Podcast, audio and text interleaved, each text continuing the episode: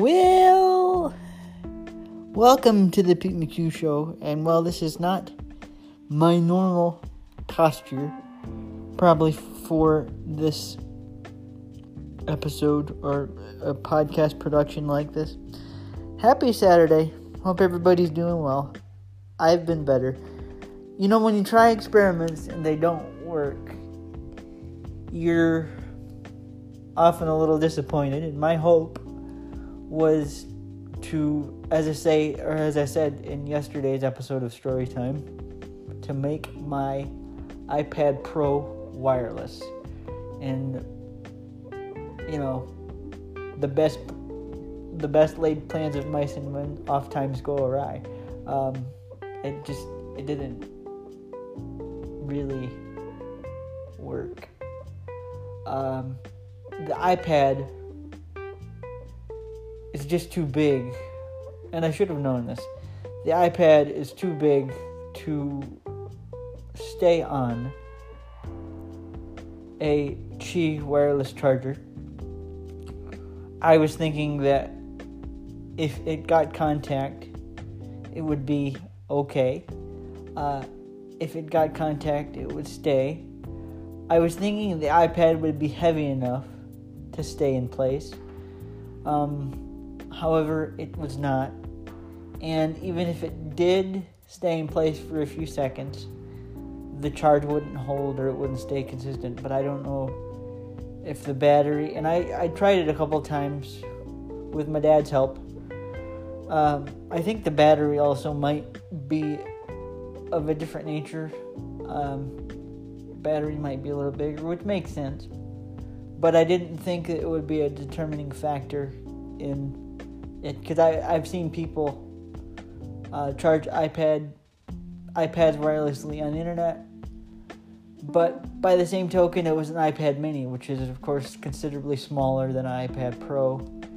Plus, I've got a big honking case on the iPad Pro I have, which doesn't help. But it's, it's a I like the case because it's got a stand on it that um, really works well if you want to you know stand it up and use it as, as like a mini television or a mini streaming device. You can do that. That's one of the reasons I picked out that case. The other reason I picked out that case that I did is because it's you know high uh, crash protection. Um, it may even be military grade if I remember correctly. It's a highly rated case and it protects well.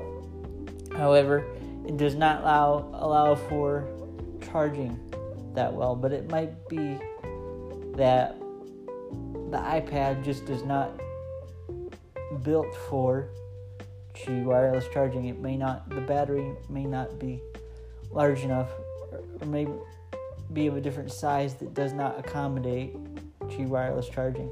So, you know, you take a gamble sometimes when you try and experiment with these things, but a um, Qi charging receiver does not work consistently or well enough with an iPad Pro for me to recommend it.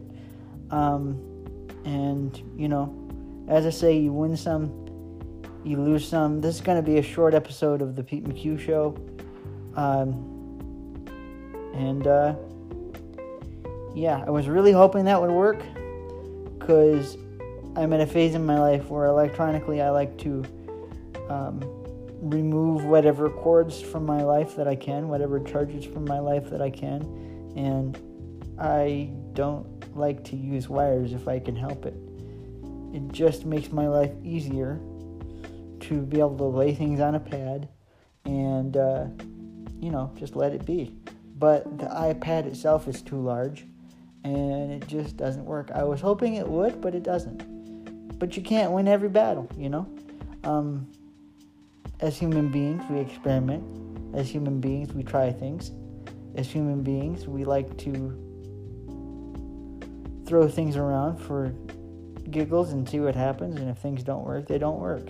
You can't win every battle. All right.